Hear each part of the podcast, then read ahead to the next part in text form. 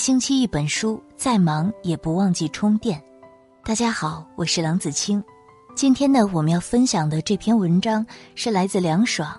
你那么好看，不要生气。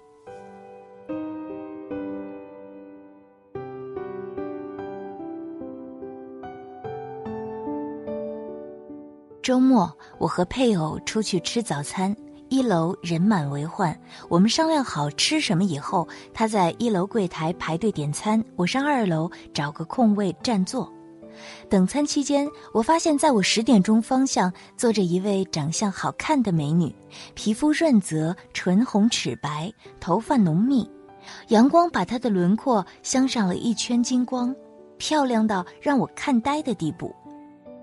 我就静静地看着她拨弄手机。过了一会儿，他的男伴抬着餐盘上楼来，他看到餐盘，突然脸色一沉，生气起来。刚刚不是告诉你了，把双人套餐里的其中一份豆浆换成南瓜粥吗？他的男伴解释说，楼下点餐的地方人多口杂，我点餐的时候已经说清楚了，但递出来的早餐没有换，我寻思再换的话又要等很久，怕你肚子饿，赶紧抬上来。本以为凭男伴的耐心和说辞，美女的气会马上消掉，可美女眉眼压低，目露怒意，鼻孔扩张，嘴唇紧绷，怒不可遏地数落着男友的不是。我眼看着美女眼睛越来越小，嘴巴和鼻孔越来越大，五官的精致感瞬间荡然无存。刚刚那漂亮到让我看呆的颜值，瞬间变成一张静脉曲张的脸。我配偶抬着早餐上楼来后，我边吃边想：一旦生气，再好看的人也会变得五官扭曲、面部狰狞。像我们这种普通长相，再加上生气，简直没法看了。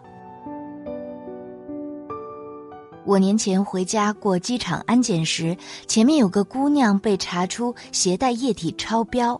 姑娘说：“那瓶卸妆水二百五十毫升，她用的连三分之一都不剩，肯定不会超过一百毫升。”但安检人员解释说，瓶身包装需要小于或等于一百毫升，超过需要办托运，或者如果一个月内返回的话，可以填下单子回来凭单取物。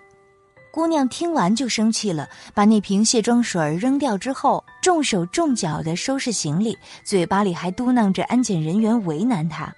与她同行的女伴了解完事情后，一路上边走边劝她：首先，对于一百毫升的容器，安检人员好执行；若是一百毫升的液体，他们也不好测量。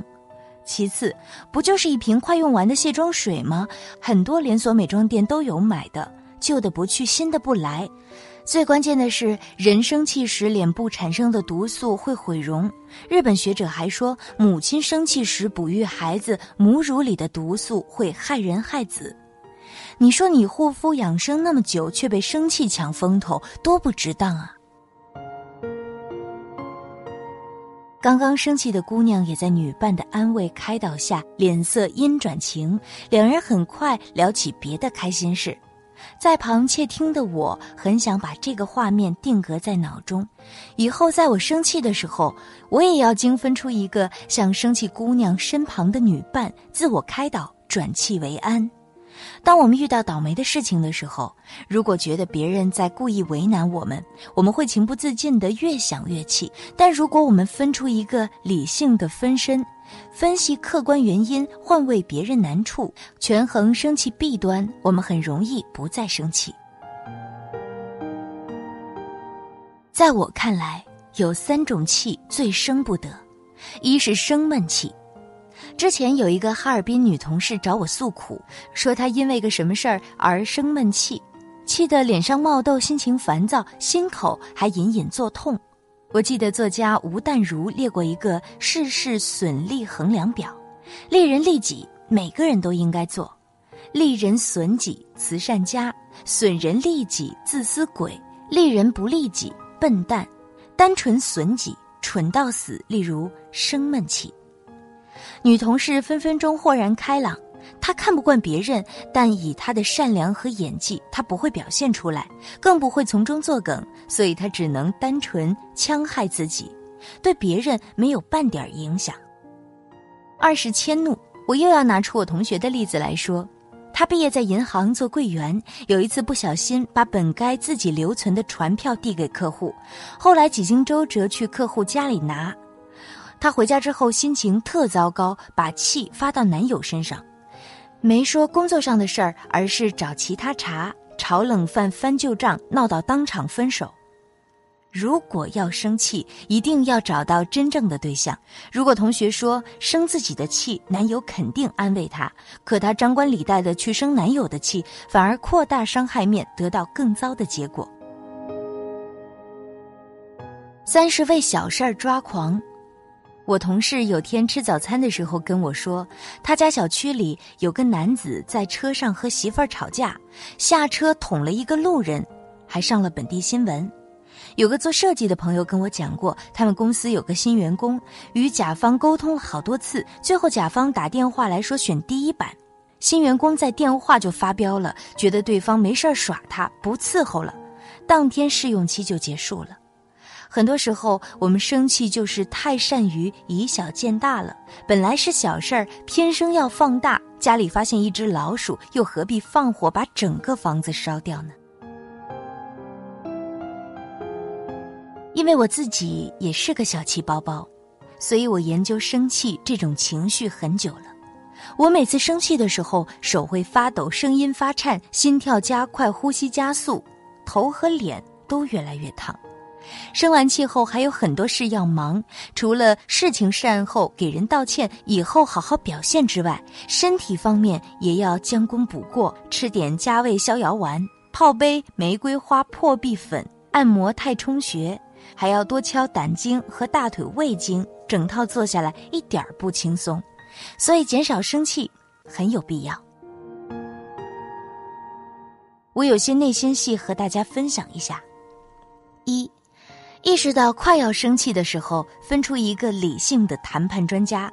谈判专家负责拷问自己几个问题：你因为什么而真正生气？这么生气到底值不值？怎么做才能满足真实诉求？一人分饰两角，戏精但有用。我一般自问自答到第二个问题的时候，气已经消得差不多了，因为很多气真的不值得。最近电视剧开始刮怀旧风，很多女主角一生气成千古恨。白娘子修炼了一千七百年，为了法海叨叨叨就动摇了的巨婴许仙，气到要水漫金山。杜十娘有钱又有貌，为了把她卖给孙父的懦夫李甲，气到怒沉百宝箱，还投江自尽。为了不值得的人、不值得的事儿，做出伤害自己颜值、身体、形象、事业的事情，你其实完全有更好的选择。二，自己在生气进行时，想象有个导演对着你喊“咔”。很多人生起气来，有气到要死也不愿意停的惰性。钻牛角尖，钻得头破血流，死活不能翻篇。你一定要学会喊咔，最好用正面的事情来转移注意力。以我的经验，听悲伤婉转的音乐能够平复心情，看无厘头的喜剧能够忘却烦恼，找个幽默有趣的朋友聊点开心的话题，打开书本看进去了，就烦恼皆可抛。为了自己在关键时刻有能拿得出手的素材，平时要多积攒一些美好和快乐。我如果收到非理性的喷子言论，我就赶紧点开那些以前夸过我的读者留言来看。三，心里还意难平时，默默背诵别生气的金句们，你们可以记在小本本上。正言法师说：“看人不顺眼是自己修养不够。”林则徐说：“如果是我错了，我凭什么生气？如果是别人错了，我为什么生气？”康德说：“生气是拿别人的错误惩罚自己。”还有我最常对自己说的：“你生气，就不好看了。”生气无可避免，但要生正面的气，针对真正的对象，采用合适的方式处理完后，赶紧离开生气的下水沟。毕竟你这么美丽。不要生气。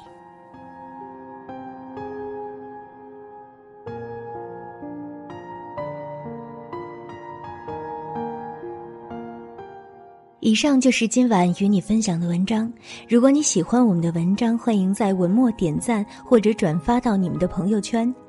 如果想听到我的更多节目，看到我的更多文字，欢迎你关注公众号“竹尽言荒”，竹子的竹，灰烬的烬，言语的言，荒原的荒。